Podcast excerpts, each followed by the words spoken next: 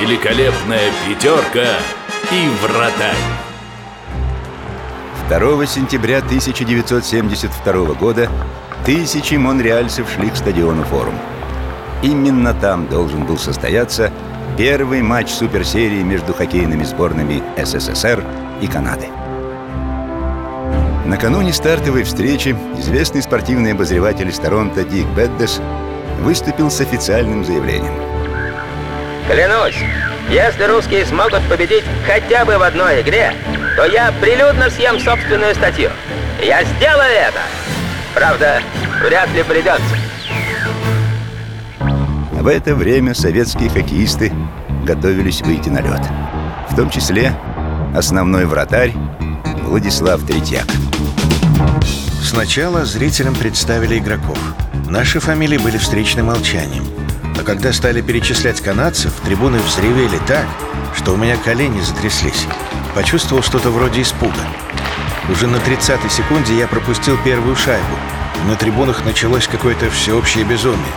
Еще более яростное ликование захлестнуло арену, когда на шестой минуте мне забросили вторую шайбу. Орган заиграл похоронную музыку.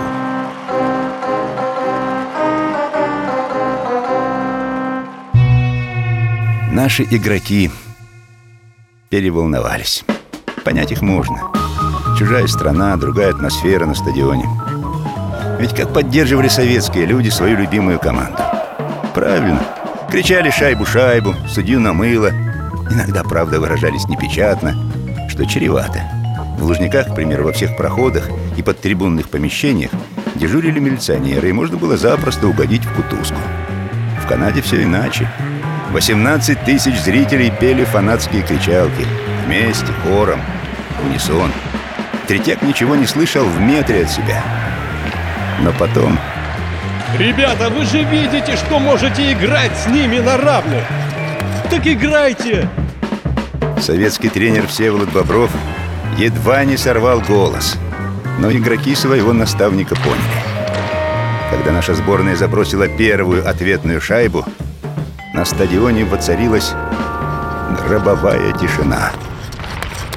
Теперь уже растерялись канадские профессионалы. Они пропускали снова и снова. Счет на табло менялся очень быстро. 4-3, 5-3, 6-3 в нашу пользу. Это был разгром. Капитан кленовых листьев Фил Эспозита негодовал. Не наша вина, что русские играют так хорошо. О том, что у них есть реально сильные хоккеисты, мы ни черта заранее не знали. Мы думали, что эти коммуняки только идеологически накачаны. А у них оказались мускулы, быстрые ноги и острые клюшки. Первый матч закончился победой советской сборной со счетом 7-3. По две шайбы забросили Евгений Зимин и Валерий Харламов.